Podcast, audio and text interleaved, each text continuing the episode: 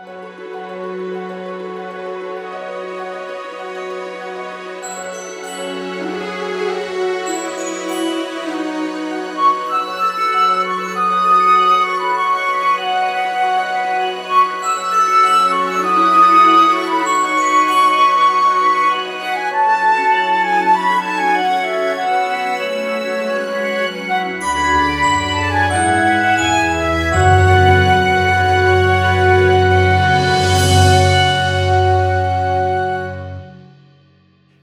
och välkomna till det 40 avsnittet av Tolkienpodden. Det är lite jubileum här. Vi kan alltid ha jubileum. Det Precis. finns alltid något att Ja, fira. precis. Någonting. Men eh, nu börjar, när det här avsnittet kommer ut så börjar sommaren dra sig mot sitt slut. Det är första Absolut augusti. inte. Nej, Verkligen Nej. inte. Det är sensommar. precis. Ja. Några kanske precis har gått på semester. Vi får, vi får tänka så. Men några veckor kvar i alla fall kanske. Nu när vi spelar in det i alla fall är det högsommar och fläkten går och balkongdörren är öppen. Ja, så att precis. ni vet. Om ni hör oss svettas så vet ni varför. Ja. Nej, men ehm, efter vår enorma eskapad förra gången med alla filmer så kommer vi göra ett, ett avsnitt som är kanske lite kortare i praktiken men längre i sitt scope ändå. ja, precis. Eh, Och kortare från namnet på vår podd. Ja. Tolkienpodden får man ju säga. Precis, så, så får man säga. Ehm, och innan vi börjar prata om det så kanske vi ska presentera oss som vanligt. Det tycker jag. Vi som gör podden är alltså Adam. Elisabeth. Och Daniel, Avsnittets tema idag kommer att vara Ardas tidsåldrar. Alltså vi kommer att prata lite om vad betyder det egentligen med första, andra och tredje åldern och vilka händelser sker under de här olika tidsåldrarna och så. Så det kommer vi snart att ge oss in på. Eh, innan vi kommer in på de här andra inslagen så kanske vi ska ägna en minut att hedra en av de stora skådespelarna som har gått bort alldeles nyligen, eller under sommaren, så kan vi säga. Ja, eh, vi, det har, han gick ju bort innan ett tidigare avsnitt men vi hade redan hunnit spela in det då så att ehm, då, det här är första tillfället vi har sen han dog att faktiskt vi sa aldrig vem det var. Ian, Ian Holm. Holm. Ja. Mm. Eh, Ian Holm, han spelade ju Bilbo. Och med den äran, skulle jag säga. Mm. I filmerna, i BBC-versionen spelar han ju Frodo. Ja, i radioteatern. Ja, Ja. han är jättebra i, Ja, det är som Frodo också. Ja, det, det, det, bara det är en bedrift att ha spelat båda baggrarna, eller Mm. säckrarna, eller vad vi ska kalla dem. Jag minns att eh, jag var lite osäker när de skulle släppa eh, Hobbit-filmerna på om jag skulle kunna acceptera någon annan Bilbo. Eh, och det gjorde jag ju, men jag uppskattar oerhört att han fick vara med på ett litet hörn även där. Mm, det var ju hans sista Fram- filmroll. Mm. Han var ju väldigt sjuk. Eh, han- jag fick för mig att han dog i någon slags demenssjukdom. Mm. Ehm, men de flög ju till London, Peter Jackson och Fran Walsh och Elijah Wood för att bara filma de scenerna. Han var ju väldigt tveksam till om han skulle tacka ja. genom- Mm. Om man skulle orka. Om man skulle orka. Mm. Om man skulle liksom, för han kan inte lära sig, kunde inte lära sig manus längre. Så. Nej. Men ehm, det betyder, det är också ett tecken på hur mycket... Alltså jag tänker en sån skådespelare som har gjort så otroligt mycket film och ännu mer teater som ändå känner att nej, jag vill, jag vill ändå göra den här Mm. grejen. Ehm, det, måste, det är ju tecken på att det betydde någonting för dem att, att få fått den här rollen från början, Mm. tänker jag. Och det blev ju bra. Mm. Alltså det fungerar bra som en ram till Mm. Mm. eh, de filmerna också. Ja, som en brygga mellan. Mm. Precis. Absolut. Och sen så blev det ju också väldigt rätt med Martin Freeman som den föryngrade versionen. Mm. Verkligen. Hur gammal blev han? Han blev 88 år gammal. Hade ju hunnit med väldigt mycket. Han är med en ganska många, alltså han, han är ju oförglömlig i Alien, första Alien-filmen där han spelar som han ofta gjorde, i alla fall i början, lite mer så här kylig, Mm. Ja, beräknande och sådär. är Eh. Någonting Ja, han är väldigt mörkt. bra i så. den. Ja. Sen är jag ju med i din, ditt filmtips From Hell. ja, precis. Inte minst. Men det som jag... Den roll jag minns att jag hade färskt i huvudet när filmerna skulle filmas, alltså Fellowship, var eh, att han var en av huvudrollerna i Det femte elementet Ja, visst ja. med Bruce Willis. hade jag Eh, helt förträngt. Mhm. Så det var lite den Mm. bilden jag hade i huvudet när jag tänkte hur kommer han bli som Bilbo, det känns som att han... Alltså det kändes väldigt rätt redan då. Nej, för, mig, för mig är han ju verkligen Bilbo mer än någonting annat. Mm. Det är ju Ja. helt klart den definierande rollen i mitt huvud. Mm. För mig med. Trots att jag verkligen gillar första Alien. Och då, innan vi kommer in på eh, huvudinslaget, det här har vi sagt så många gånger nu, så har vi alltså månadens Tolkien-tips.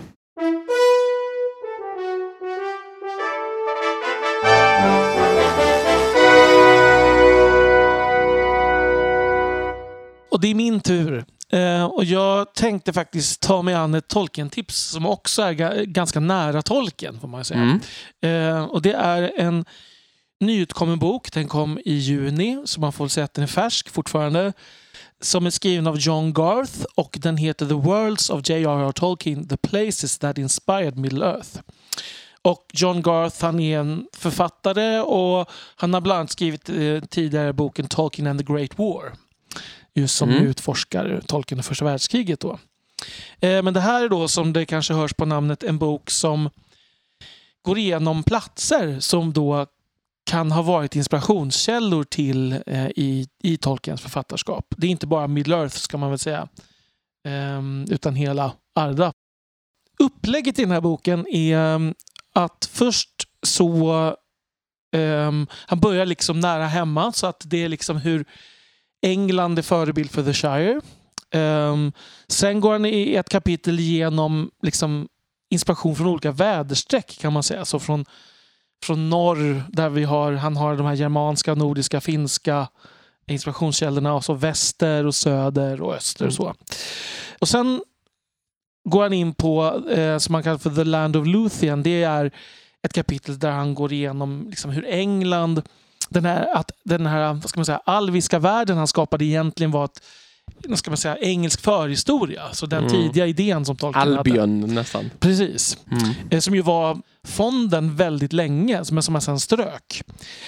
Eh, och sen blir det liksom någon slags geografiska genomgång av så olika, så att han går igenom liksom olika hav, eh, så berg, mindre vattendrag, skogar. Eh, han pratar om liksom ruiner och, och vad ska man säga, arkeologiska fynd. Han pratar om byggnader och städer och sen kommer han fram till kriget och industrialiseringen. I, i. Jätteintressant. Ja, Mm. verkligen.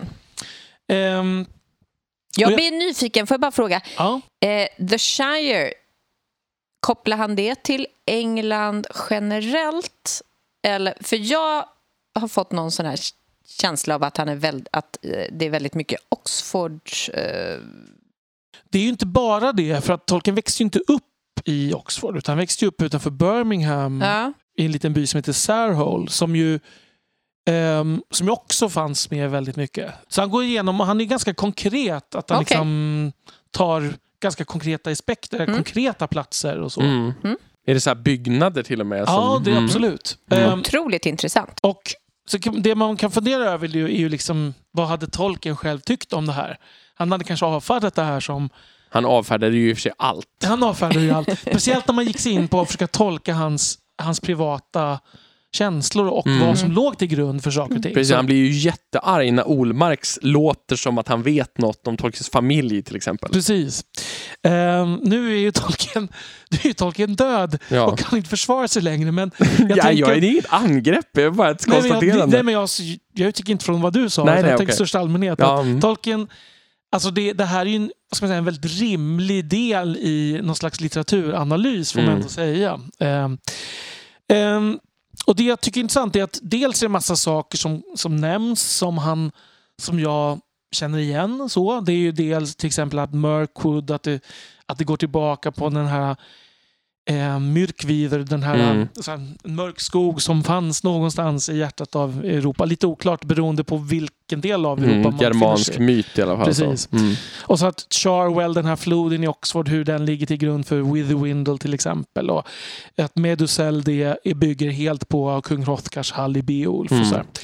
Men sen så uppmärksammar ju saker som jag inte riktigt... Eller alltså, ibland kände jag till men jag har inte riktigt analyserat och tänkt på. Han går till exempel igenom, igenom ganska noga att det finns att en av de stora inspirationskällorna för Tolkien är ju så indianromaner som Mm. var väldigt populära när han var liten. Just det. Ehm, och där hämtar han ju, och Tolkien har själv lyft fram det här, att alltså det finns ju det här med bågskytte och skogar och främmande språk Mm. och kanotfärder.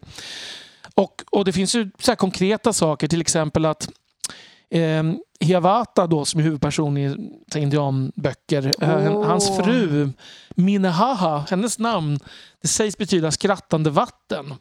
Och det är ju vattenfallet eh, Nenlalaith Mm. som, eh, ja, som ger namn till Lalaith eh, i Silmarillion. Mm. Det är också skrattande vatten. Och båda de här dör av pest till exempel också. Det är intressant, får jag bara sticka in en grej där? absolut. Eh, för några år sedan, vad kan det vara, mm, sex, sju år sedan, så såg min mamma för första gången filmerna. Eh, alltså filmerna. Hon hade Mm, läst böckerna mm. för jätte, jättelänge sedan. Hon hade minne som inte så bra, men hon, hennes första reflektion var det känns väldigt mycket som indianböcker från när jag var liten. Mm. Och jag fattar inte riktigt vad hon menar, men uppenbarligen hit, såg hon ju någonting som jag inte såg. Mm, mm. Eftersom det finns en sån tydlig koppling. Ja, men det är väl den här, någon slags stereotyp, just det här skutta omkring i skogen med bågar och Mm. paddla på... I den på okända vildmarken Ja, någonstans. Ja.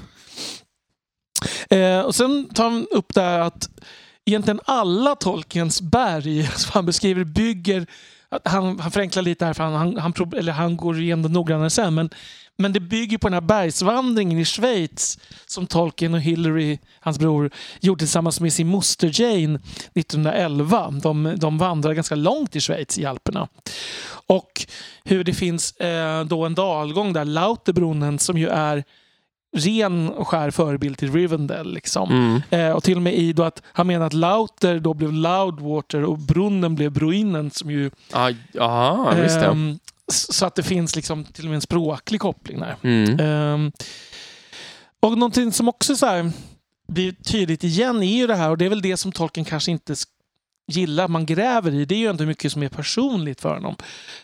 Det och det här skulle han inte kunna förneka. Han gjorde ju tre heraldiska vapen för alvstäder som han, som han gjorde ehm, slutet på 10-talet någon gång. Eh, alvstäder som heter Kelbaros, Cortirion och Tavrobel.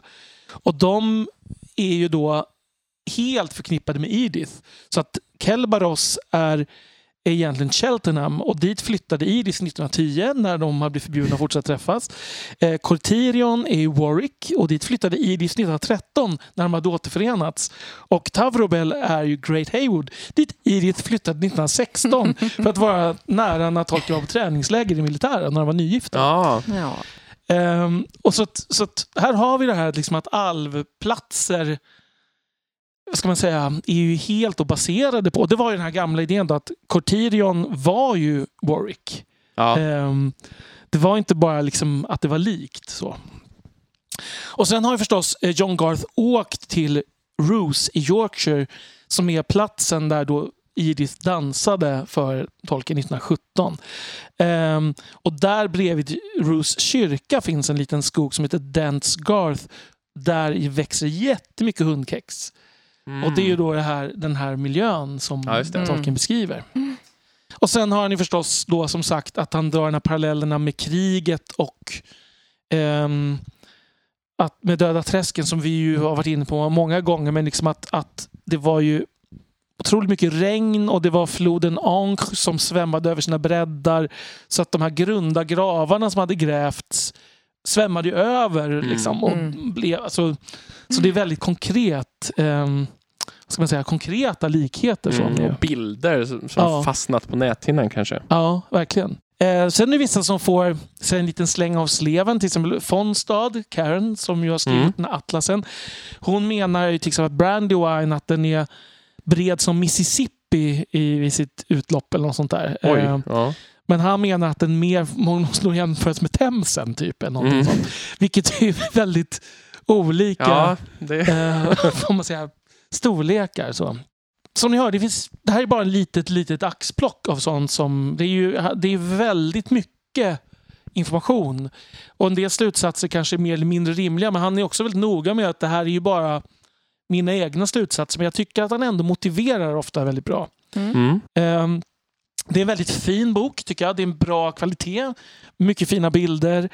Och det bästa fotnotsystem som jag har upplevt. För jag brukar alltid störa mig på det där att när det är fotnoter så måste man bläddra längst bak i boken för där finns Ja. liksom Just det. Eh, och då vet man inte, okej, ska jag bläddra längst bak för där finns bara en referens till en sida i en annan bok som jag ändå inte kommer slå Mm. upp. Eller kommer det stå någon ny information. Ja, Det finns ju de typerna av två olika ja fotnoter. Mm. Och det har han markerat. Så att fotnoter med en asterisk, som, också, som, som inte bara är en siffra utan även en asterisk, är sånt här finns något mer att läsa. Mm. Ah. Och, så att bara det är ju ett stort plus Mm. i kanten tycker jag.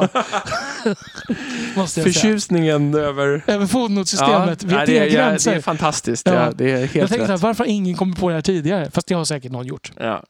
Jag tycker om fotnoter när de är längst ner på sidan. Ja, det är skönare. Ja, för då Mm. kan man titta ner och sen så kan man avgöra direkt om man vill, Mm. om man, det är, den är intressant. Om man vill fördjupa sig. Ja, Sammanfattningsvis, det är, jag skulle verkligen rekommendera när man, om man har det liksom minsta intresse av Tolkien. Det är för, jag tycker att det är en av de bättre böckerna, kringböckerna jag har läst. Jag har inte läst tillnärmelsevis allt eller ens en majoritet av allt som finns ska jag säga. men Utan, det finns ju hur mycket som helst. Ja. Det finns ju hundratals sådana. eh, verkligen. Men av, av den lilla, lilla pyts som jag har läst så, så tycker jag att det här är i toppskiktet. Mm. Ehm, och man får så här, ja just det, ganska många gånger. Så här. Mm, ja, men den här måste jag Mm. också skaffa mig. Man kan få låna den också. Det ja, vill jag, men jag vill göra. nog köpa den ändå tror jag. Ja.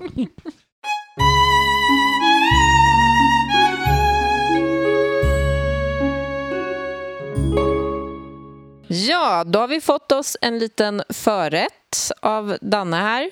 Eh, och det är dags att gå in på huvudrätten idag. Ska vi börja med att titta lite grann på... Eh, få en liten paraplybild av vad det är vi pratar om. Ja, de, de flesta läsare som, som lyssnar på den här podden misstänker vi har läst Lord of the Rings. Absolut, det får vi nästan anta. Att det, är väl, att det är väl den boken, eller åtminstone de filmerna Ja. man har sett. så. Mm. Och då är det ju så att Lord of the Rings utspelar sig ju eh, främst till 99 procent eller något i tredje Ja, tidsåldern. i, I väldigt sent i slutet på tredje åldern till och med. Mm. Ja, Och Ehm, går in i fjärde. Mm. Ja, och The Hobbit utspelar sig li lite, lite tidigare under tredje åldern också. Fortfarande väldigt sent i tredje åldern. Så, Mm. Men då får man ett perspektiv på var vi befinner oss. Ja. i. Tolkien har ju sagt någon gång att vi i vår värld, vi kanske befinner oss i sjätte, sjunde eller något ja, sånt det är, jag tror han säger antingen sjätte, sjunde eller sjunde, åttonde. Jag minns Ja, inte exakt någonting var. sånt Där där. någonstans är det. Ehm, men i alla fall, då, kan vi, då kan, vet vi att det måste ju finnas åldrar innan. Mm. Så att ehm, i, man kan säga så här jättesnabbt att det finns första åldern eh, skildras i Silmarillion. Andra åldern skildras egentligen bara i liksom, fotnoter och appendix och återblickar. Eh, förutom lite History of Middle Earth och sånt där. Eh, och tredje åldern, eh, delvis, alltså en ganska stor del av tredje åldern är också bara fotnoter och appendix och återblickar. Och sen kommer då de stora verken, The Hobbit och The Lord of the Rings på slutet. Och fjärde åldern ser vi lite av början i, i slutet av Lord of the Rings och i appendixen till Lord of the Rings. Mm. Och sen kan man också säga att det kommer vi komma in på sen när vi pratar om första åldern, men exakt vad första åldern inbegriper är lite omdebatterat. En sak som kan vara bra, som både kan tänkas vara någon slags slutsats efter avsnittet, men som kan också vara bra att sig in i avsnittet, är att Tolkien såg ju på tiden som ett, säga, ett sakta förfall från en svunnen glansperiod. Mm. Ehm, så det, det finns ju dels i Lord of the Rings, eller, och, men även då i hela hans mytbygge och även då i vår verkliga värld tyckte Mm. han ju detta. På Och något det är- plan. Det är en väldigt medeltida syn Mm, också. mm. På ett sätt en gammaldags kristen syn också. Mm. Alltså fallet från paradiset och sen Precis. ruschar man ut för. Liksom. Finns kvar idag som uttrycket det, Det var, var bättre, bättre förr. ja, precis. Ja. Exakt. Precis. Men jag tror att det, det är en bra aspekt att ha med sig in för att för många i vår tid ser ju snarare, eller åtminstone fram till de senaste åren, har man sett på att, att mycket går framåt Mm. i, i världen. Eh, Precis. Så det är väl någonting som kommer från upplysningen Mm. egentligen mm. på 1700-talet. Att Men sen- den var Tolkien inte så mycket för. Nej, Tolkien var ju, blickade längre tillbaka. Ja, Mm. exakt. Men tiden i alla fall Mm. eh, hos Tolkien börjar ju med att Arda skapas. För innan Arda skapas, alltså Arda är ju världen, så är ju först Eru Gud ensam och sen så skapar han andra väsen med sin tanke och sen leder han dem ju i Aino Lindale, Ainors musik. För Ainor är de här andra eh, varelserna han har skapat då. Och de är då utanför tid och rum kan man Mm, säga, mm. i the timeless halls och så. Och sen så inträder va, de, som, de av Ainor som vill inträder i världen och blir valar och majar. Mm. Och då börjar tiden i någon form. Eh, och de upptäcker då också när de, eh, precis innan de träder in att de, liksom, de har redan sett eh, världens historia utifrån i, Mm. i sången. I sången. Men nu förstår man att vi måste liksom leva igenom den. Mm. Eh, och då, då kan man säga att det är väl också när någon typ, deras insikt om vad tid är Mm. på något plan. Det är ju, jag har ju varit inne på det förr, men det är ju alltså så att världen i, i Tolkiens värld är ju alltså konkretiserad sång. Ja. Nu kanske vi ska gå in på det här då med första åldern. För man kan säga att det är, en, är faktiskt en sån grej som är lite omdebatterad, vad första åldern är. Och det beror väl säkert till stor del på att Tolkien själv hade lite olika syn på det liksom till och från. Mm, och uttrycker sig på lite oklara sätt Mm. dessutom. Mm. Så man kan väl säga så här, vissa Tolkien-fans menar då att första åldern kanske börjar direkt när, eh, när, tiden tiden, börjar. börjar. Mm. Ehm, och andra menar då att, att den börjar vid olika tillfällen senare i historien. Att det finns en väldigt lång pre-åldertid kan man säga. En, en tid innan åldrarna börjar.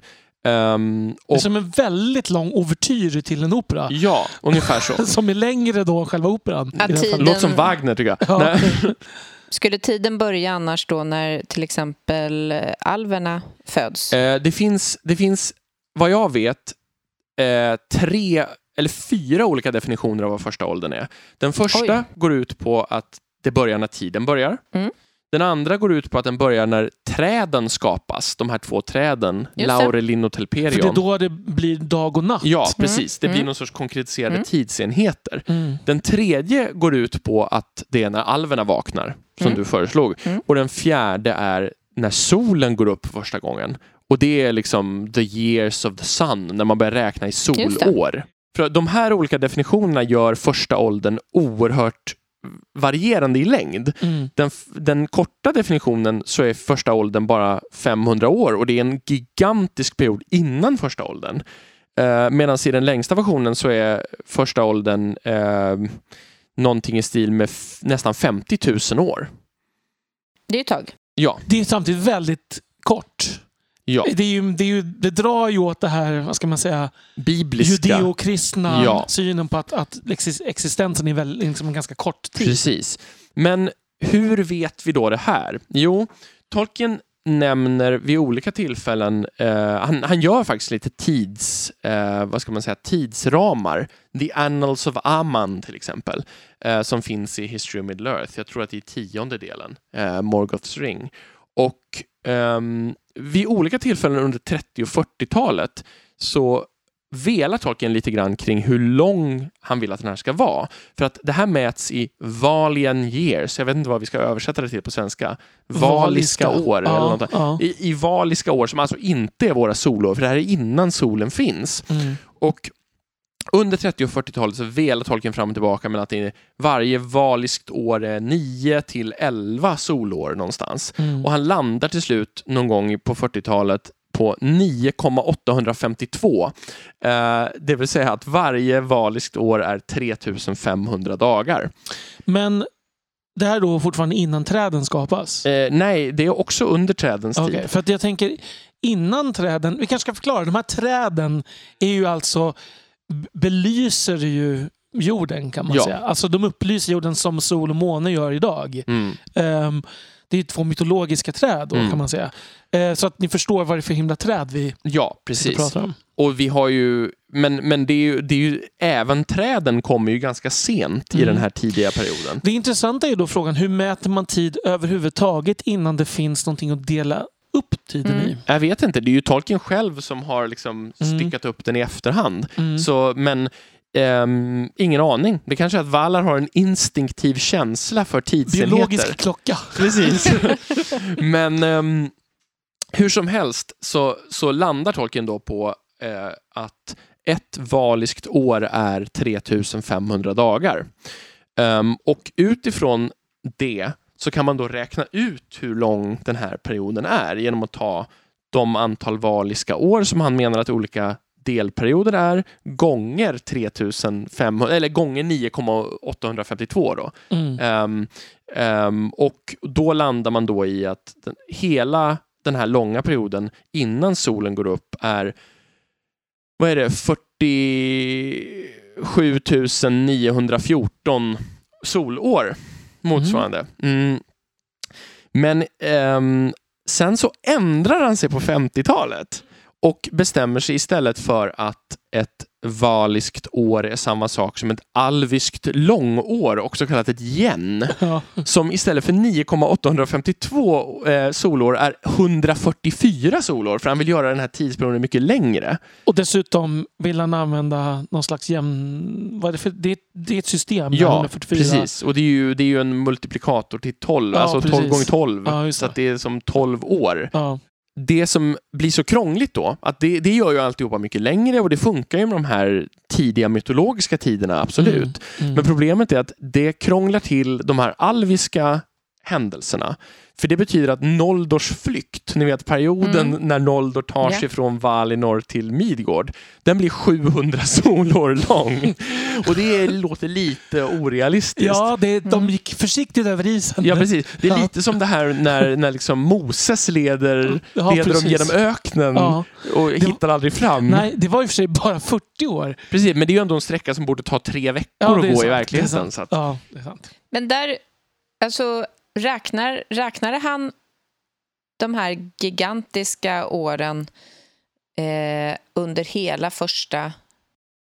Alltså det är ju egentligen fram till eh, Alltså det- det räknar han fram till att solen går upp. För när solen går upp börjar man mäta åren med solen istället. Men om, om, vi, om vi struntar lite i tidräkningen, vi säger att det är ett an, många tusen år i alla fall, en lång tid, så kan vi åtminstone gå in lite på de olika delperioder som finns under den här långa perioden som antingen är första åldern eller före första åldern. Mm. Då. Och det första som händer är ju då en tid som kallas för the unnamed years, som verkligen är den här första, första tiden när valar börjar s- hitta sin plats i, i världen. Och de bor på den här ön Almaren i början.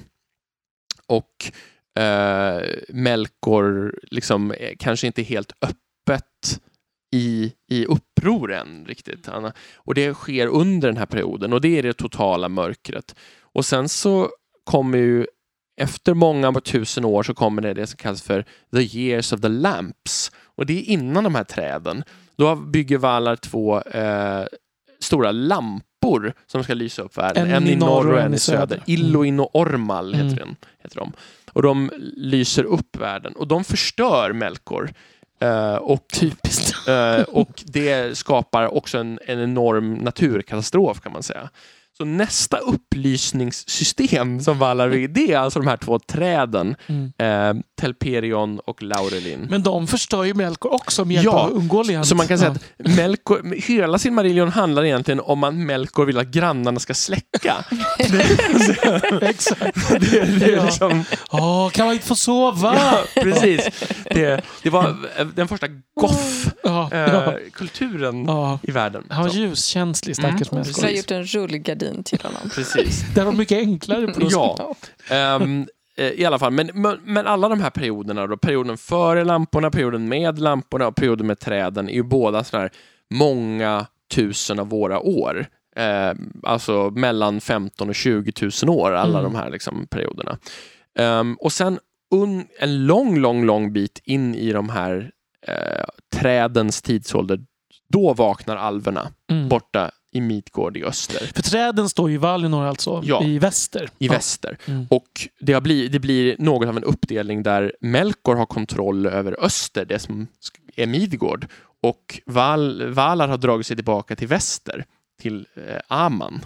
den Och andra då har de alltså redan sett att det här ska komma, de här eh, ska komma så småningom. Men de vet inte Alverna exakt hur. vet inte hur och när Nej. eh, och bara måste vänta. Ja, Det är ganska schysst tålamod. det får man säga. Men jag tror inte att de uppfattar tid på samma sätt som, som vi. kan man ju verkligen hoppas. Ja. Ja, De men en "Gud, vad oändlig tråkigt." existens. Så, Precis. De har nu, nu har vi ju väntat 43 000 år på er nu. Ja.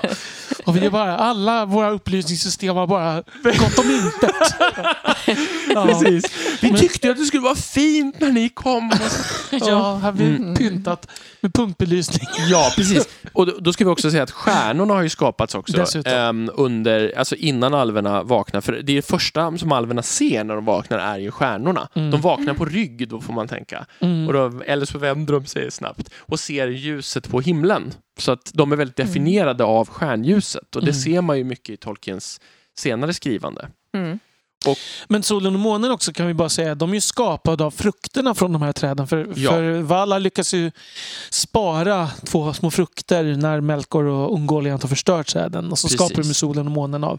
Och Av det ger ju en liten känsla av hur rackarns lysande de där två träden måste ha varit. Mm. När Verkligen. små frukter får bli sol och måne. Ja. Precis, men de har ju faktiskt en, ett belysningskrig lite grann inne i Valinor där Lorien Mm. vill ha mindre ljus i trädgårdarna för att det är så... Alltså det, de har ju en konflikt kring att det, det lyser för mycket och att de Mm. bestämmer sig för liksom hur de här ljusen ska överlappa varandra för att det ska bli mildare ljus Ja, under delar av tiden och sådär. Så att de är lite osams kring hur ljust det ska vara.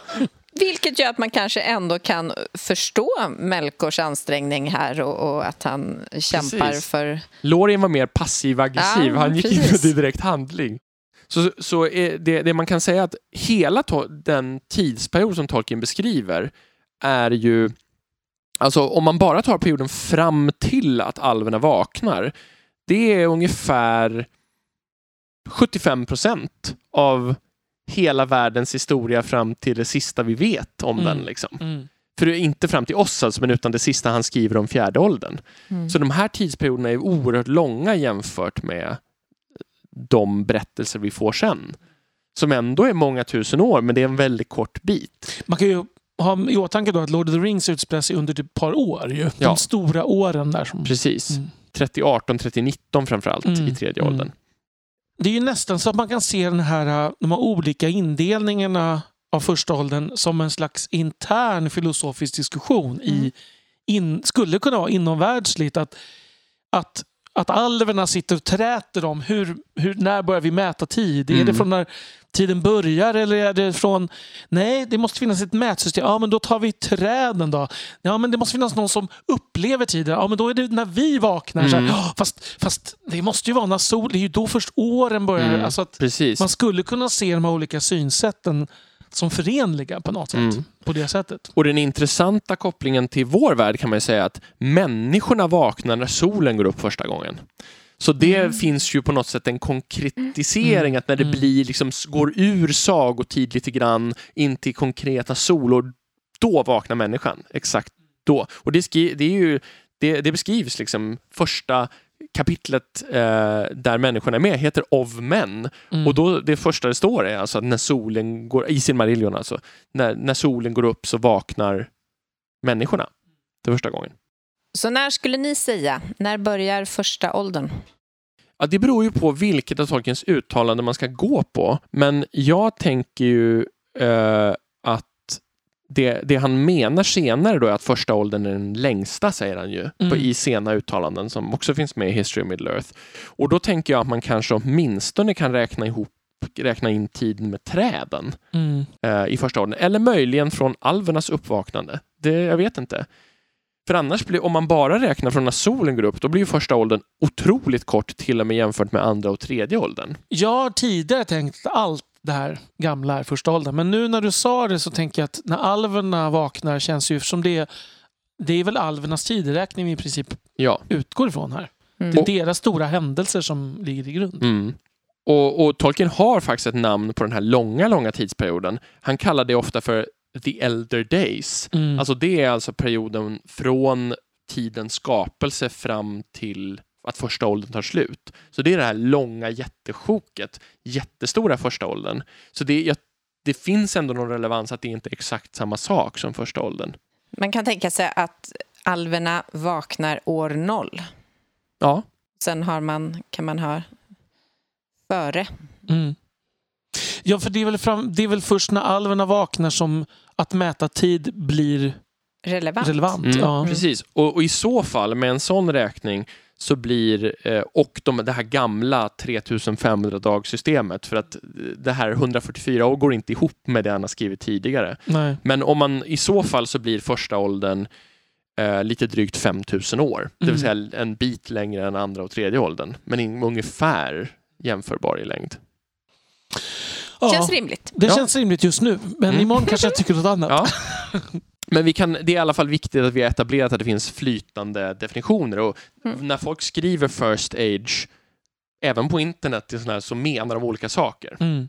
Men det, det här är ju också väldigt rimligt för att så, så är det ju i vår värld också fram till att man kunde börja mäta vetenskapligt. Ja, Att men också så här, när slutar medeltiden? Ja, Men jag Alltså- tänker också att, för, att det finns en förhistorisk tid som innan man, innan man kan liksom Innan man till exempel har ett språk, Mm. skriftspråk och så här, hur mäter man tid då? Mm. Alltså, alltså det är ju det känns inte så konstigt, särskilt inte då i den här mytologiska kontexten och särskilt kanske utifrån Tolkiens kristna bakgrund där det här med världens skapelse är, ska man säga, han måste ju, det måste ju varit en sån här grej han hade lite kluvenhet Mm. kring, tror jag. Liksom, hur gammal är jorden? Så. Ja, precis. Ehm, Det, det här blev allt det här förändrades när alverna upptäckte kol 14-metoden. Ja, exakt. Precis. ja. eh, innan vi går vidare till, till, till in på händelserna i liksom solåren, för där börjar det hända lite mer, fler saker snabbt, så kan vi kanske säga att jag tycker ändå att det finns en stor poäng i att det finns de här långa mytologiska tidsåldrarna. Det ger lite av så här, den här fonden och det här mystiska. Där att, att det finns någon sorts oformad urtid är någonting som jag tror att många tycker är en spännande tanke. Liksom. Mm. Att det finns inte alltid ett konkret rätt svar. Nej. För Tolkien använder sig ofta av, jag kommer inte ihåg vad Christopher Tolkien kallar det, men det här med liksom stora svepande beskrivningar för att ge en känsla av mytologi, mytologiskt djup och stor, storlek. Liksom. Där med att, vem är egentligen äldst i Midgård? Som vi har Mm. pratat om tidigare. Det, det, är så här, det är kanske inte relevant för att just i den stunden han skrev, då ville han kalla den för den äldste. Mm. Liksom. Men det är, också typ, det är faktiskt också typiskt för medeltiden, apropå Mm. det. Att man ofta använder 10 000 betyder bara många. Det betyder inte alls 10 000 nödvändigtvis. Ja, Så det det. finns många sådana exempel. Lite samma typ av fascination som det här med eh, att det var länge sedan vi hade dinosaurier och eh, det blir något så här obestämt och lång tid tillbaka. Och, ja. Sen kommer vi in på den mer händelserika delen.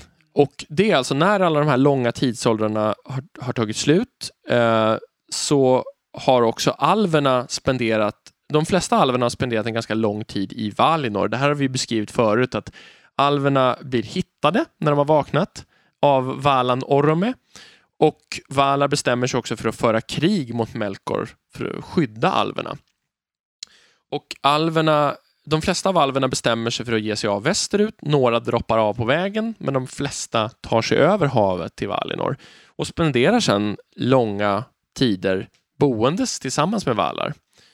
Men Melkor sitter också i fångenskap i Valinor och även om han låtsas ångra sig så sprider han eh, osämja och eh, det är det som leder till slut till konflikter som gör att många av alverna, framförallt folket Noldor, lämnar Valinor och ger sig av tillbaka till eh, Midgård in i det område som kallas för Beleriand.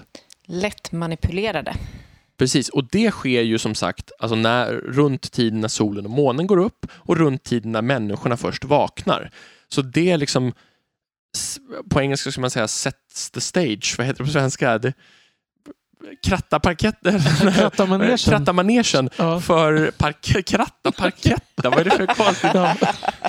Det ska man inte göra. Jag har ett potatisland hemma. I, Slipa parketten för. ja, nej, precis. Ja. Eh, kratta manegen menar jag. Eh, för det som det huvudhandlingen i Silmarillion. För Mm. att Silmarillion handlar ju till, som namnet antyder om kriget om Silmarillerna. Och Silmarillerna är alltså ädelstenar som också är gjorda av ljuset från de två träden. Så efter att de två träden har dödats av Melkor och Ungoliant så blir det bara Silmarillerna som har kvar deras ljus, förutom solen och månen då. Men Silmarillerna är liksom det rena ljuset Och de är ju träden. konkreta och finns på jorden Ja, dessutom. precis. Ehm, så kriget om Silmarillerna är huvudhandlingen i Silmarillion och nu kommer vi in på det som är liksom den kortaste definitionen av vad första åldern är.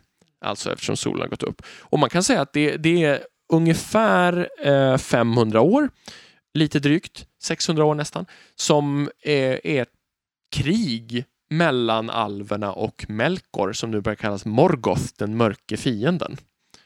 Det kan man väl säga är den korta sammanfattningen och sen finns det alla de här olika sagorna vi har pratat om vävs in i den här krigsfonden. Mm.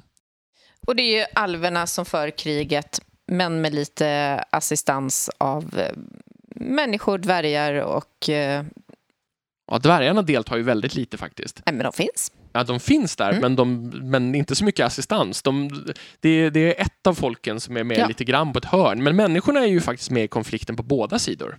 Ja.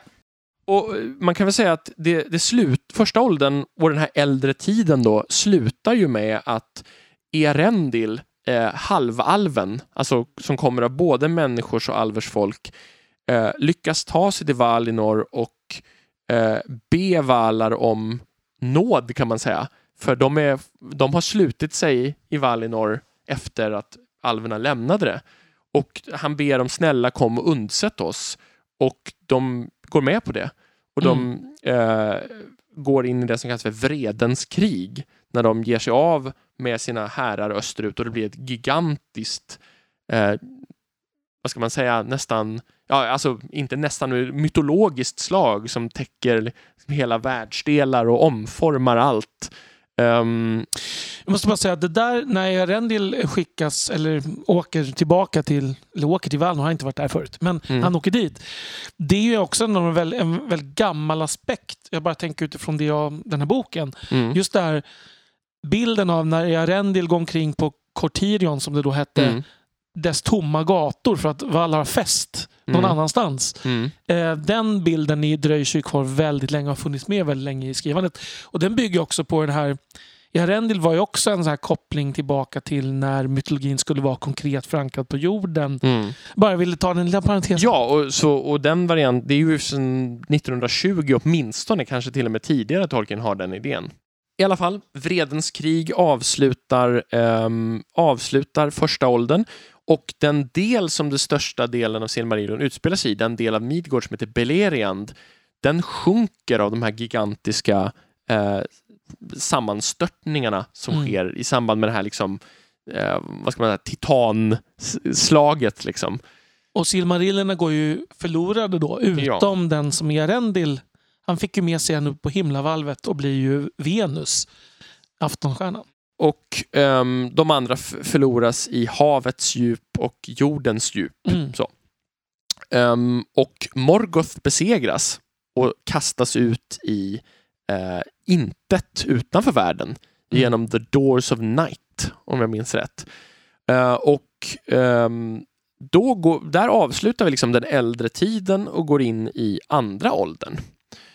En kataklysmisk övergång får man ja, säga. verkligen. Och ehm, många av alverna återvänder ju nu med vallar, eh, men alla får inte och alla vill inte. Det är fortfarande så att Valinor och Aman under andra åldern är en konkret plats i väster. Det Mm. går alltså att segla över havet och man kommer automatiskt till Aman om man seglar tillräckligt långt. Och det är nu Numenor skapas. Precis. Mm. Eh, därför att vissa människor hade stridit så att säga på rätt sida och gjort stor dåd på den goda sidan och varit trogna alver och valar mot mörkret. Och de folken, det är tre folk som kallas för Edain, tre eh, stammar. De belönas med att bli Don Edain, alltså västerns Edain, västerns män. Och de får den här Atlantis-liknande ön Numenor som alltså ligger mitt i havet mellan Midgård och Aman. Eh, som är tänkt att vara något sorts utopiskt rike. Och, och människornas i, vad ska man säga, del av berättelsen. I och för sig berättelsen är väldigt tunn just här, får Mm. man säga. Men de får ju mycket större vikt. Alltså människor och alver har någon slags delad Mm. eh, huvudroll i detta. Ja, det är nästan så att fokus tippar över lite Ja, mot människorna, ja, skulle jag säga. Mm. Ehm, Och halvalverna dyker ju upp här. Eller får väl, de får ju välja. Jag tänker Elrond. eh, Ja.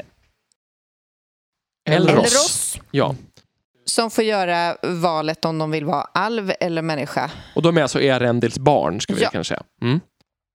Eh, och de väljer varsin, varsin, varsitt öde. Elrond väljer alltså att bli alv, Elros väljer att bli människa. Eh, och Elros blir ju alltså, ska man säga, stamfader och eh, är ju den släkt som så småningom landar ehm, Han blir Numenors första kung. Ja, men precis. Eh, men eh, han, han är ju också eh, släkt, ursprungsfadern till eh, Aragorn.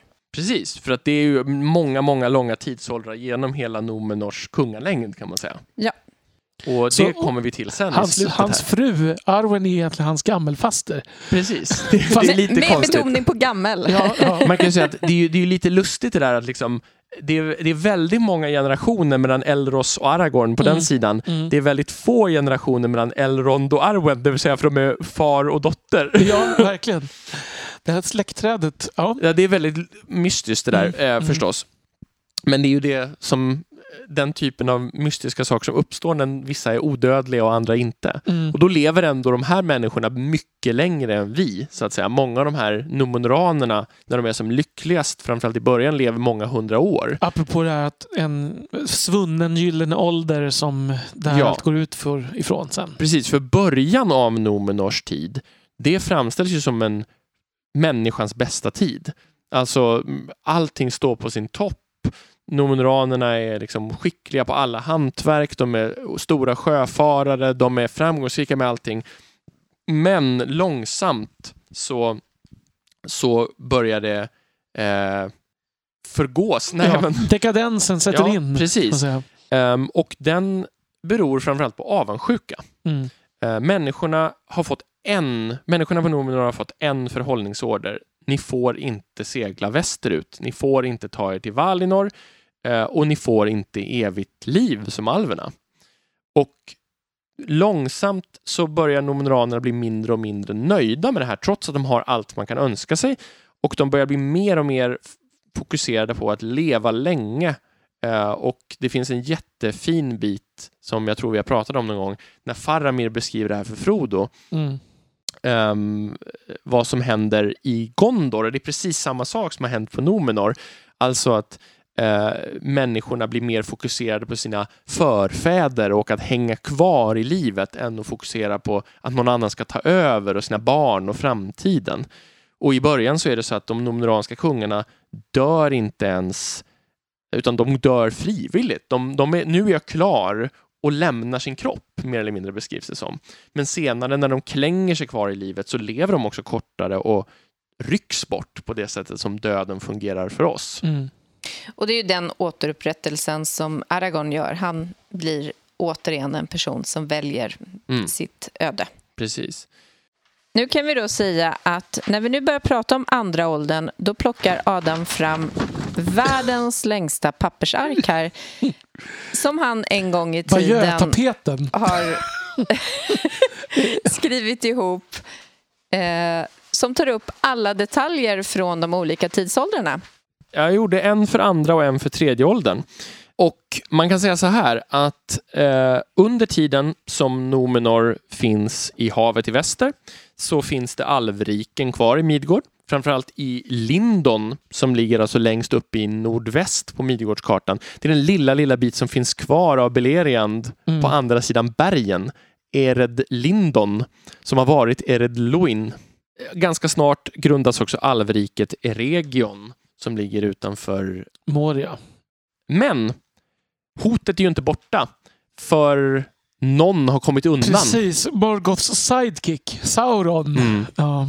Som har varit Morgoths högra hand i Silmarillion slinker undan Mm. eh, och han börjar röra på sig igen i andra åldern. Runt år 500 i andra åldern.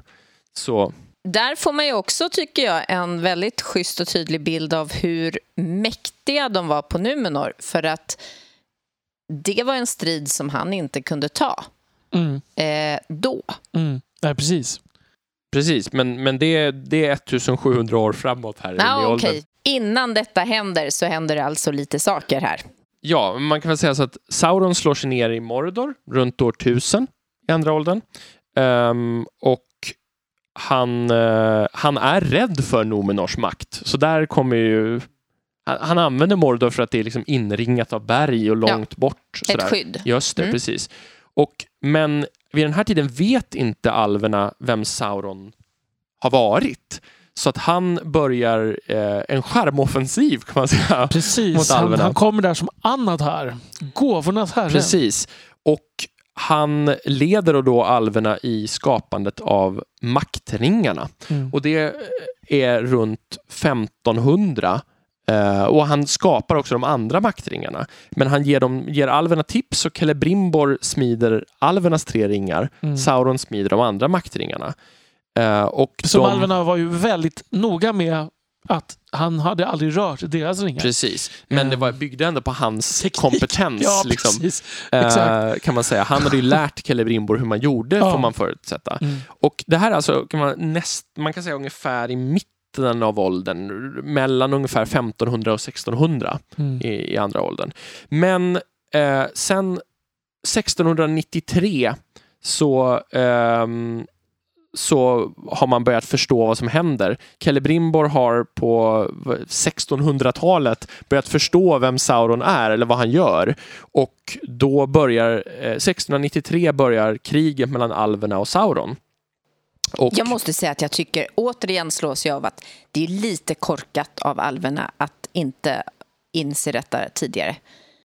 ja, Men här har vi ju alvernas svaghet någonstans. Alltså speciellt den här... Det är lite samma som Fëanors svaghet. Ju. Mm. Alltså de här alverna i region som det här handlar om. De har ju den här vill skapa. De, de har, eh, vad ska man säga, det finns ju någon slags ändå makt begär, får man väl Mm. säga, att, att, att ta kontroll över saker och ting. Och det, det är den här grejen igen som Tolkien är så tveksam till. När man just börjar skapa saker mm. eh, så när kan det man bli petar farligt. i skapelsen Precis, också. ja. Alltså, Ehm, och då, det så att jag tror att de blir förblindade av, på något sätt av att här har vi en möjlighet. mm. Alltså Mm. alverna, De kanske egentligen anar fast vill inte se för de vill så gärna. Ja. Ja, För alverna är ju inte, det får man inte glömma, alverna är inga så här perfekta... Alltså de, de visst, de, de framställs ju som idealiserade människor ibland. Liksom, men de, men de, har, de har ju sina brister. Ja. Och sen ska vi också komma fram till det här att alla alver blir inte lurade. Lindons alver Mm. är skeptiska mot Sauron. Och Eregion säger nej men det är väl... Och, och sen är ju Sauron på, verkar pålitlig i 400 år Mm. innan han liksom... Eller ja, drygt. Alltså innan han faktiskt slår Mm. till. Mm. Så att ja, han bygger ju upp ett förtroendekapital över Ja. tid också. Ehm, och i alla fall så, så går det först rätt dåligt för alverna. Sauron invaderar Eredor och det är ju långt i väster. Mm. Eh, och Eregion förstörs 1697. Eh, det som händer då är att Numenoranerna lägger sig i kriget. Driver Saurons trupper ut ur Eredor eh, genom att landa med den här stora flottan som du eh, pratade Mm. om förut Elisabeth. Mm. Eh, det är, och det blir fred. Eh, det här är alltså ehm, det uppstår en sorts heter det, kustregioner som Nomenor tar som kolonier och nu börjar skuggan falla över Nomenor på riktigt. För Sauron är ju, kommer ju inte dit än, utan det här är långt, långt innan. Utan det här är första gången bara, men, men det är här de, de här mörka tankarna börjar dyka upp. Och gradvis under 2000-talet eh, i, i vad heter det, Nomenor så blir det mer och mer splittring. borta i öster i Midgård så börjar Sauron istället sträcka ut sin makt österut eftersom Mm. Numenoranerna har blockerat honom i väster. Eh, ringvålnaderna dyker upp för första gången, 2250 ungefär. För det är ju nu de här människofurstarna som har fått Just det. ringarna har blivit Mm. förvända. Och när vi börjar ta oss framåt år 3000 så börjar Numenor snabbt gå i spiralen nedför och liksom den, eh, eh, vad ska man säga, en fraktion som är alvfientlig börjar få kungamakten. Precis, det är då kunga, kungarna börjar ta namn på adonaiska istället. Till Mm, exempel. De här som börjar med arr istället för tarr. Precis. Och eh, det som händer då till slut är att eh, kung Ar-Pharason, sista kungen av eh, Nomenor, han eh, tar sig med en stor flotta till Midgård. Ehm, han tar Sauron till fånga.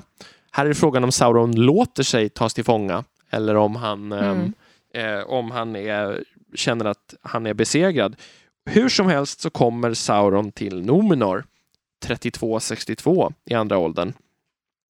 Och eh, nu spidar Numenors undergång upp.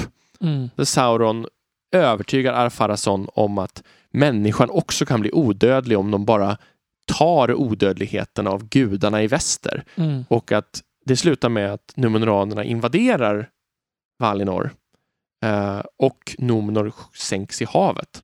Valar blir inte så nöjda över den här invasionen kan man väl säga. Så de, de ber väl helt enkelt Eru, att, att, alltså Gud fader, att sänka ön i havet. Precis. Ehm, och det, man kan ju tänka lite grann så här att Numenors, när Numenor sjunker i havet, att det skulle vara eh, ål- tidsålderns slut. Mm. Men det är det ju inte. Det är, ju, det är år 3319 och då är det, vad heter det mm, mer än hundra år kvar. Det borde ha varit tidsålderns Ja, slut. man kan tycka att det är ju en Ja. mycket mer kataklysmisk sådär Ja. apokalyptiskt slut. Men det som, blir, det som händer är ju att de alvtrogna i Numenor eh, flyr undan undergången. Mm. Och Aragorns anfäder igen då, ja, säga. Elendil och Mm. hans söner och deras trogna, de rider på de här tsunamivågorna österut kan man säga. Och de grundar vet du, Gondor och Arnor året efter Numenors fall, 3320, Ja. baserat på de här, numenoranska kolonierna kan man säga. Ehm, och sen så eh, är det då krig mot Sauron. Sauron anfaller Gondor, eh, tar Minas Ithil vet du, det, och Gondor och Arnor går in i sista alliansen med alverna. Mm. Och när Sauron besegras eh, 34-41, då tar tidsåldern slut. Och det här ser vi ju i prologen till Fellowship of the Ring. Mm. Eh, när Elendil och Gilgalad båda dör och Isildur hugger fingret av Sauron. Mm. Och där, när eh, vet du det, Sauron besegras, eh, där tar tidsåldern slut. Och det är väl då helt enkelt så att det som krävs för att en tidsålder ska ta slut är att ondskan besegras. Ja, Det, är, väl, det är väl det som det är något väldigt Tolkienskt över det kanske. Ja. Ehm, och allt det här som du har beskrivit nu i princip ehm, är ju inte ett, som ett narrativ, alltså det är inte en berättelse egentligen, utan allt det här finns ju i Eh, dels finns det sammanfattat i Akallabeth som ju är en, en del av Silmarillion-boken fast egentligen inte en del av själva Silmarillion. Och sen i Appendix och i History of Middle-earth och i Sagor från Midgård. Där finns ju delar av det här. Precis, Eh. och, och i den här, eh, vet du, ja men precis, i appendixen finns Ja. det liksom tidslinjer. Ja, precis. Så att jag har ju pusslat ihop när jag gjort de här stora rullarna som jag, som jag utgick från då. Men det för det, och det är det som är grejen att det är här någonstans som den här tv-serien ska utspela sig. Mm. Eh, Amazons tv-serie som kommer Ja. om något år.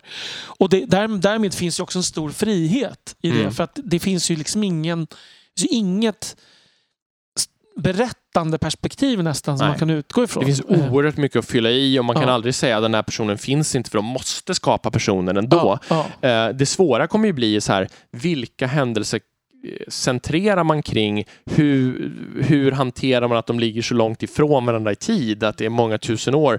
Och var låter man handlingen kretsa? Eller hoppar man? Eller, ja, alltså, Mm.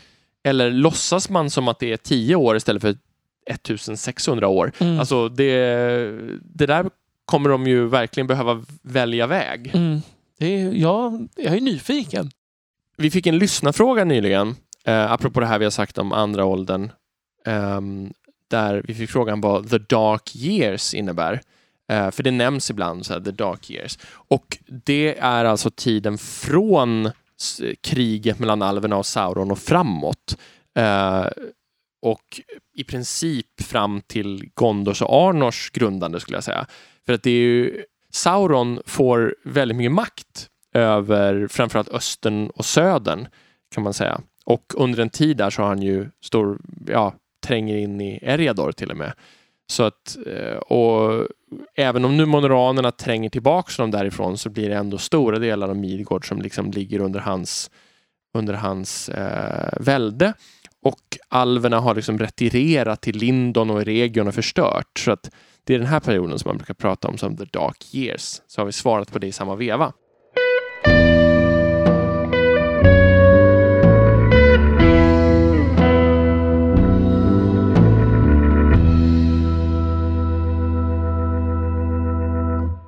Då har vi kommit till tredje åldern då. Ja. För eftersom vi har betat av andra åldern här. Precis, och tredje åldern är ju alltså, ska vi påminna igen då, det är i slutet av tredje åldern utspelar sig The Hobbit och The Lord of the Rings. Mm. Ehm, och den tredje åldern är alltså 3021 år lång. Och då vill jag bara, alltså vid varje ny tidsålder, då börjar man om med år ett igen. Ja, precis.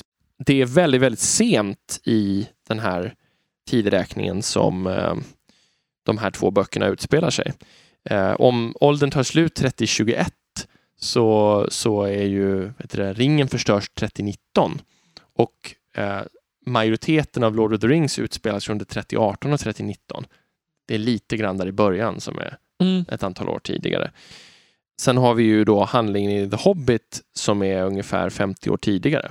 Och nu kanske jag börjar med slutet, men eftersom vi ändå är där i slutet och pratar så, Mm. så går väl nästa skifte eh, sker väl i och med att Aragorn blir kung? Eller? Det fjärde åldern börjar när, eh, med slutscenen i Lord of the Rings, när, kan man säga, när ringbärarna passerar västerut över havet. Alltså inte, då har han redan varit eh, kung ett tag där. Ja. Så ringens tid är över och ringbärarna är de sista som...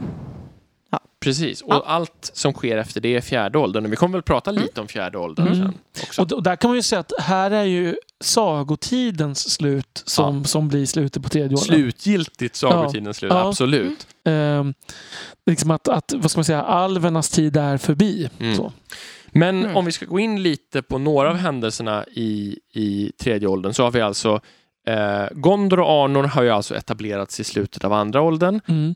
De, de rikena är också mäktiga och starka efter att Sauron har eh, försvunnit vid den här tiden.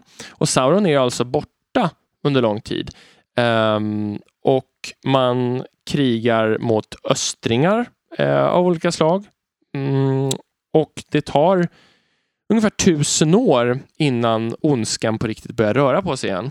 Och det händer någonting med Greenwood the Great. Mm. En skugga faller över skogen. Och det är ju då inte under tiden som The Hobbit utspelar sig som det är i filmerna. Nej, Det utan ungefär vara tydligt. 2000 år innan. Precis. Ja, och, Det tog lite längre tid. Ja, precis. Eh, och det är då gradvis så börjar det kallas för Mirkwood istället för Greenwood. Eh, så det är runt år 1050. Och då kan vi också säga att ringen försvinner ju redan med eh, Isildur. Ja, Ja. precis. Isildur dör ju redan år två tillsammans med tre av sina söner i slaget vid The Gladden Fields. Ja, och då går ringen förlorad. Ja, Precis. Mm. Ehm, men sen då, runt år 1100 så upptäcker de visa, som alltså är alvfurstarna och trollkarlarna, en eh, eh, mörk makt i Dol Guldur inne i, återigen, något som händer alltså 2000 år tidigare än det händer i The Hobbit-filmerna. Mm, mm, The Necromancer.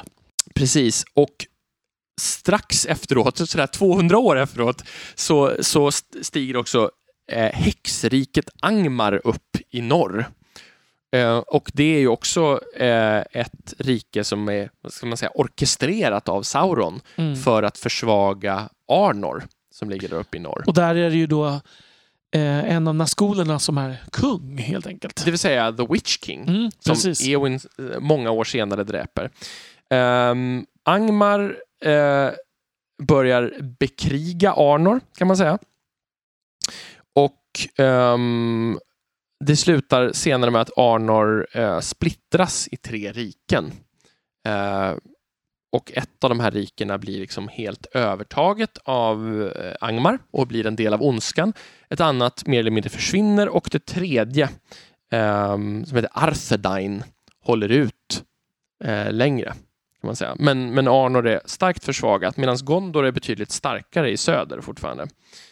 Eh, 1640 så lämnas Mordor obevakat. För Mordor har varit ofarligt så länge. Ingen har varit där. För Sauron vet I skogen. är ju i skogen. Ja, Ehm, I ett men hus vid skogens slut. Liten precis, Sauron tittar ut. precis så är det. Just det. men några hundra år efter det här så börjar Så liksom... skuttar han. Ja, precis. Så bör...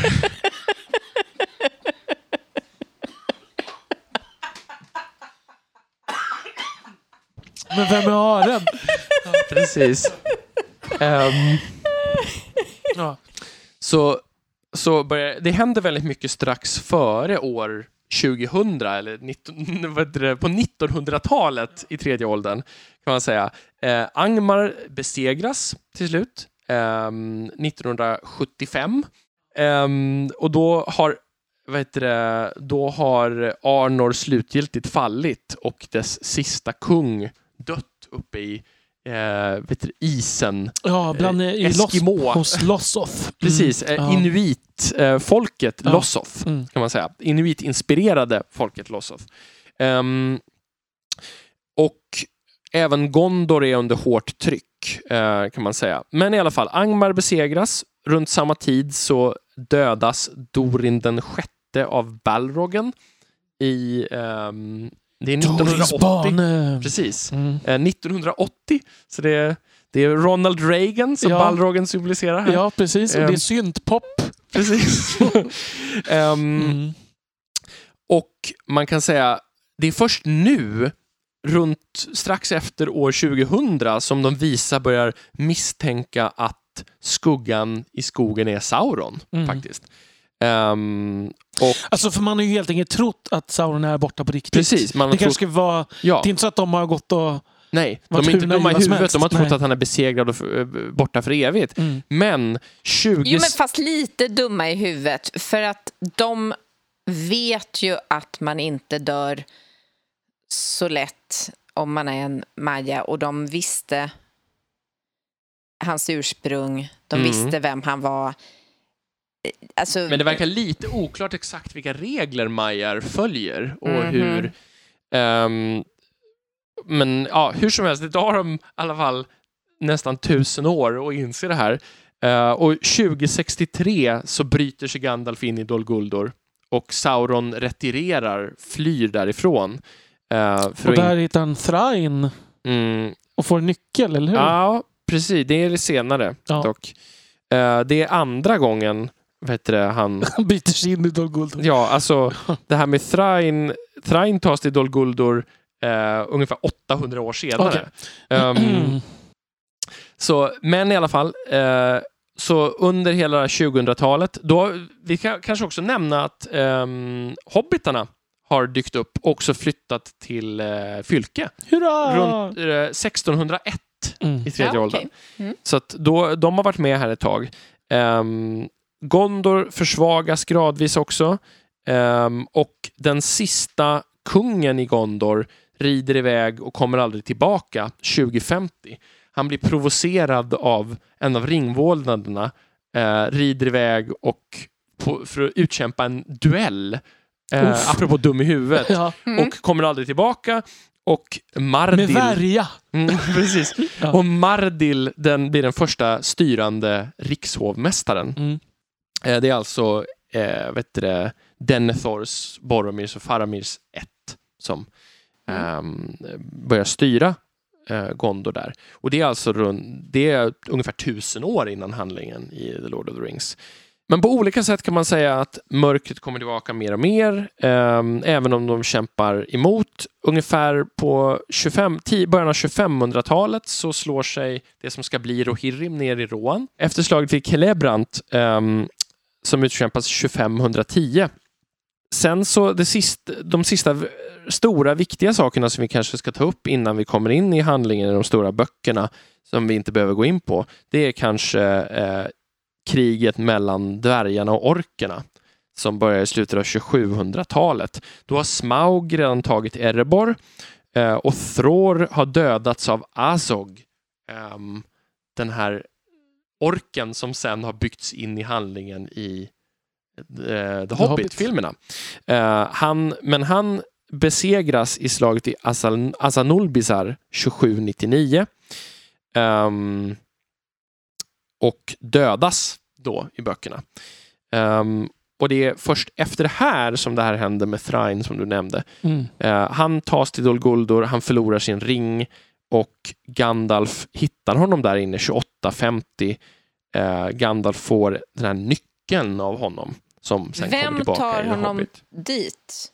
Eh, Thrain eh, ger sig av efter slaget vid Asanulbisar västerut i Ered Luin och sen så börjar han vandra runt senare under 2800-talet och blir tagen av Saurons eh, Okej. trupper Mm. kan man säga när han Ja. är på en av sina runtströvande långa Mm. vandringar. Och sen så på 2800-talet så kan man säga sker de sista sakerna innan vi kommer in i The Hobbit. Det är väl det här Gandalf får tag i nyckeln av Thrain. Eh, Gandalf är nu helt säker på att det är Sauron. Det är först nu som han helt identifierar. För första gången flyr ju Sauron ur Dol Guldur för att inte bli identifierad. Mm. Eh, nu, 2850, så vet Gandalf helt säkert att det är Sauron.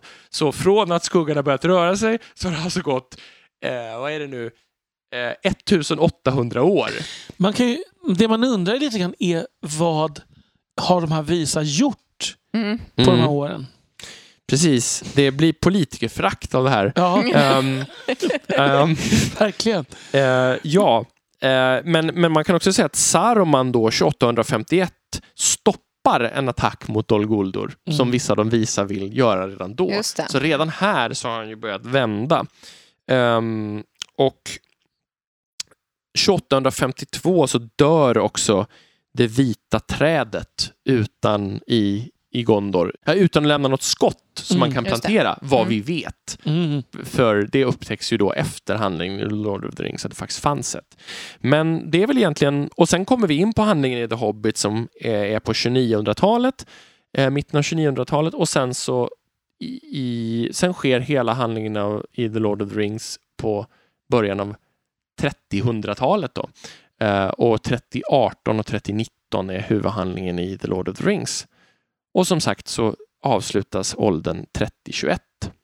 Hmm. Och då går vi in i fjärde åldern sen. En ganska handlingsrik, eh, händelserik menar jag kanske, eh, ålder, måste man ju ändå säga. Tredje åldern ja. Tredje åldern. Och då är det Mm. ändå, eh, vad ska man säga, det finns ju oerhört mycket detaljerad bakgrundshistoria till Arnor och Gondor som, som vi helt hoppade över nu med Mm. liksom invasioner från olika folkslag och allianser och liksom det, vet du det, eh, the kin strife i Gondor och sådär.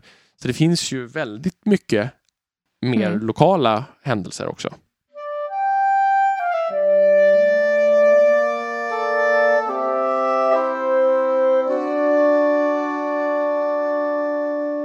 Och då går, kommer vi över på fjärde åldern ju, som ju är den, den ålder vi vet minst om, får man ju säga. Eh, det är ju det är några korta år i början som vi får information om i Appendix.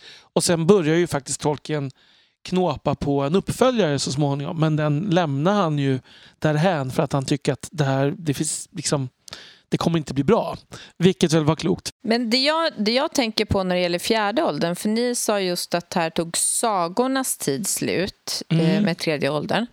Men visst är det så ändå i fjärde åldern så finns det ett gäng som eh, båtar över sig Ja, eh, Mm, absolut. och sådär. Så att det, det är ju inte... Det, det är ju inget abrupt slut, Nej. utan det är ju ett flytande slut. Ja, som så ofta i historien. Ja. Eh, Men det är lite också symboliskt där ju att Tolkien beskriver ju slutet av Lord of the Rings hur när Gandalf och Galadriel och Elrond sitter och, eh, och Celeborn, men nej det är han inte, utan det är väl de som sitter och pratar. De pratar inte med ord. Mm. Och hade man gått förbi hade man liksom mer trott att det var en del av naturen i Ja. princip. Mm. Ehm, men det, det man får veta i Lord of the Rings-appendixerna är ju väldigt mycket liksom vad hände sen med vår, våra favoritpersoner? Mm. Liksom? Ehm, Och det lilla vi vet om politik har mest att göra med fylke och det återförenade kungadömet. Ja. För eh, Aragorn blir kung över Arnor och Gondor, men, men fylke bryts ut ur Arnor. ja, så att säga. precis. Och sen får vi reta på lite grann om, om Rohan för att det är kopplat till Arnor och Gondor. mm. Och för att vi, jo, och för att vi har fått följa Rohan. Ja. Alltså det är väl Precis. det som är grejen. Ehm, Ehm, ja, vad, vad ska vi säga? Vi, vi kan ju säga att vet du, ehm, Sam blir borgmästare väldigt flera många gånger. ja. Ja. Han blir gammal och får många barn. Uh, verkar, verkar bli lycklig, lyck, leva ett ganska lyckligt liv. Precis. Eh, och, och alla de här tre hobbitarna som finns kvar från brödraskapet får ju viktiga positioner. Mm. Uh, vet du, Peregrin blir Thane, ja. eller Jarl som det heter i nyöversättningen då. Eh, Mary blir Master of Buckland och, och Sam blir eh, borgmästare över Fylke. Och alla tre blir kungliga rådgivare också Mm. i det återförenade kungadömet. Och Inte Mary och Pippin gör små resor ner lite Mm. nu och då och hälsar på. Precis. Det är lite småkrig i början, men, eh, ti- men kung Elessars tid präglas av fred och välgång. Elessar är alltså eh, Aragorn. Aragorns Mm, smeknamn. precis. kanske vi ska säga. Nej, Hans nya Hans namn. nya namn. Ja. Och han ger då, som du sa tidigare Elisabeth, upp sitt liv eh, år 120 i fjärde åldern, frivilligt. Ehm, och hans son Eldarion blir High King över det återförenade kungadömet. Och ehm, vi vet också att eh, Arwen då beger sig till det nu i princip övergivna Northlorien och lägger Mm. sig och dö under de eh, mallornträd som nu börjar tappa sina löv för att sagotiden är förbi. Mm. Och sen är det väl så att det sista som står är väl att Gimli och Legolas beger sig över havet tillsammans. Precis. För de sista liksom... Gimli har ju passat på att skapa ett nytt rike Ja. emellan där och vet du det, vid de glittrande grottorna i Rohan, ett nytt, en ny så att säga, nästan stadsstat för dvärgar.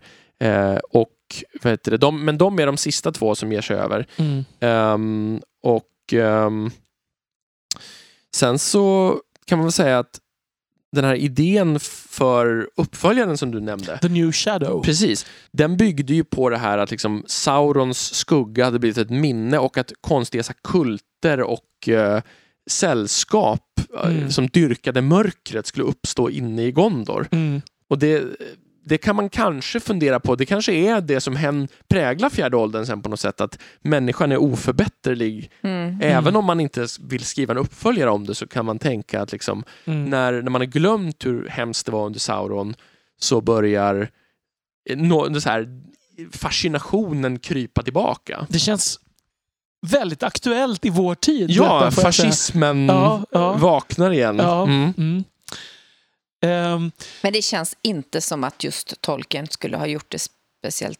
Nej, men jag kan tänka att han kanske mer kommenterade kring, kring som människans tendens att bita sig själv i, skjuta sig själv i foten. Mm. Mer, medan vi kanske mer gör kopplingen till fascismen, mm. kan man säga. Men jag tror också, han säger ju det att han menar att den här berättelsen hade skulle bli för deprimerande för honom att skriva i princip. Ja. Att den, Mm.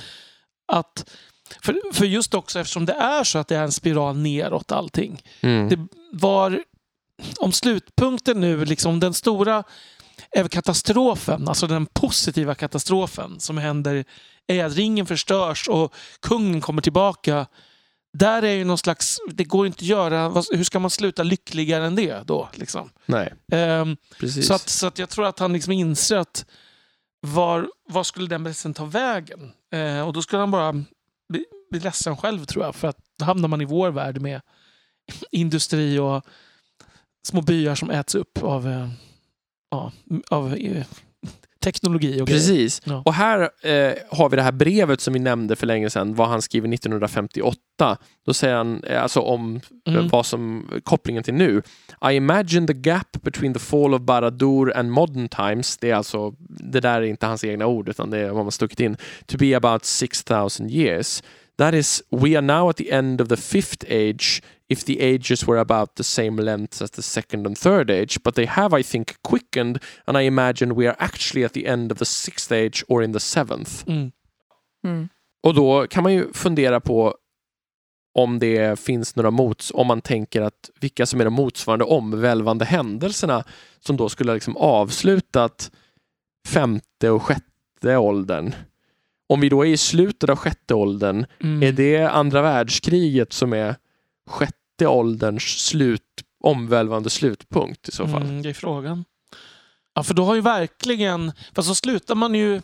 Visst, kriget tar slut, men det tar ju slut på något sätt i och med det som Tolkien måste ha tyckt var bland det värsta man kan tänka sig, nämligen med atombomben. Mm. Hela den liksom... Även om han inte vill dra parallellen till ringen och atombomben, vilket är begripligt, så måste ju atombomben ändå varit ett, ett ultimat bevis på det här. Vi ska inte in och skapa saker i sånt Nej. som inte vi Mm. förstår. Och bryta sönder saker framför allt. Mm. För han, den som bryter sönder något för att ta reda på vad det är, den är ju lite dum i huvudet. Mm. Parafras, som Precis. Tolkien då Mm. uttryckte Och att bryta sönder atomer är ju den, det yppersta sättet, eller vad ska man Ja, säga, det är det yttersta sättet att bryta Precis, någonting. det är verkligen att pilla i den själva väven av Ja. världen på något sätt. Men då kanske man får tänka sig att, att tidsåldrar slutar inte nödvändigtvis Nej, att det kan vara ett mörkt slut Ja, också. exakt. Och, men man kan ändå tänka sig att till exempel eh, Hitlers, han gillade ju inte Hitler, att Nej. Hitlers fall, det är tyrannens fall på något sätt. Absolut. Ehm, Jag tänker ju att antingen Jesu födelse eller Jesu död bör ha varit en tidsåldersslut enligt Ja. Tolkiens sätt att se på och då det. är frågan om det i så fall är den femte ålderns slut kanske. Mm. Om femte åldern slutar där så är det 2000 år ungefär i sjätte åldern som slutar med det. Och sen är vi då inne i den industriella åldern, den sjunde åldern i Mm. så fall. För första världskriget är ju inte ett slut eftersom andra världskriget bygger på första världskriget. Ja, Så de är en det är helt rimligt att... sammankopplad Ja. konflikt. Liksom. Ja, och där har vi ju jobbat oss fram till idag ehm, i Tolkiens kosmologiska tanke. Då. Och, och vi kanske ska påminna om, jag tror inte vi har sagt det nu, att han tänker sig alltså, eller vi kanske sa det precis i början, att det är samma jord då. Mm. Att det är därför det, det går att koppla ihop de här åldrarna med vår, vår tid. Men jag tycker att det känns som en relativ, alltså inte, inte för att jag tycker att det spelar någon roll egentligen, men det känns som en relativt rimlig tolkning att fjärde åldern är den ålder som liksom går över i vår förhistoria med liksom sumererna och allt det där. Liksom. Och att den slutar sen då med Kristi födelse. Mm. Eller kanske... Kanske- Nej, ja, kanske. Nej, det kanske är så. Det kanske är när vår förhistoria börjar, då är fjärde åldern slut. Alltså Mm. de första grejerna vi faktiskt vet historiskt, då har fjärde åldern tagit slut Ja. med någonting. Mm. Kanske Atlantis fall, det är liksom, histor eller liksom historiska myten Atlantis, jag vet inte. Ja, eller det kanske finns någon mer biblisk händelse Ja. man skulle kunna hitta tillbaka till. Precis, det är möjligt. Mm. Eh, Syndafloden, jag vet Mm. inte om det är... Ja. Men det Där- kanske är tänkt Där att vara skulle det innan. bli svårt Ja, eftersom Nornormyten är både det Atlantis är och sant. Det Syndafloden. är sant. Det är svårt. Det är svårt. Men, men och sen så att om femte åldern tar slut med Jesu, eh, Jesu födelse eller död, eller kanske Jesu liv då, för det är liksom Mm. och sjätte åldern med krigen. Ja, då, då, då stat, stadfäster vi det. Ja, det gör vi.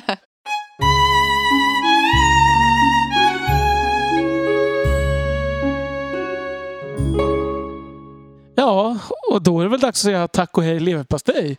Ja, tänker du etablera det som en ny Ja, det, avslutning? Vi, vi, vi, eh, vår, nya, vår andra ålder börjar här med en ny avslutningsfras. Ja, Jaha, så åttonde åldern Ja, börjar när Tolkien-podden skapas kanske? Eller? precis. Exakt. Ja. Inga konstigheter. Nej, Nej. inte alls självupptagna. Så här. Och apropå självupptagna och fokus på den här podden så vill vi väl säga att vi gärna tar emot mejl och kommentarer och diverse frågeställningar och input på olika Mm. sätt och vis. Mm. Eh, hör gärna av er på vår Facebook-sida Tolkienpodden. Mm. eller på vår mejladress. Tolkienpodden at gmail.com. Ja. Eller till och med på Twitter. Ja. Nästa avsnitt blir lite av en specialare igen. Ja, Ganska Eh, mycket av en specialare va? Jag använde alltså en litotes när jag sa att det blir, blir lite av en specialare. Eh, det blir ett avsnitt som kommer vara ganska exakt tre och en halv timme långt. Eh, Ja. Give or take a few minutes. Eh, och hur vet vi det?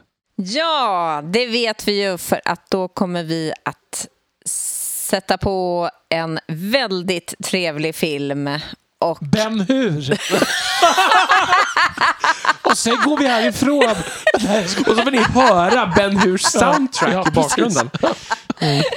ni, eh, vi ska se första delen av vår fina eh, filmtrilogi eh, och helt enkelt ta oss en titt på Härskaringen. Mm. Precis, och vi kommer alltså göra en kom, vi kommer göra kommentarspår mer eller mindre Mm. till det här. Så det går att se, kommer att gå att se filmen i realtid och lyssna på våra Det kommentarer. tycker vi absolut att ni ska testa att göra. Mm. Mm. Fast själva det här att se filmen, det får ni ordna själva.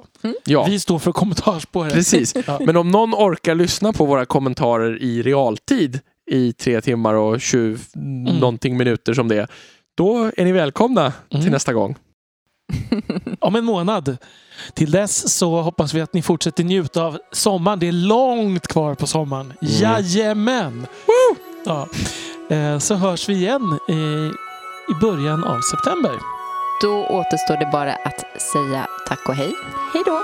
Hej då! Hej hej!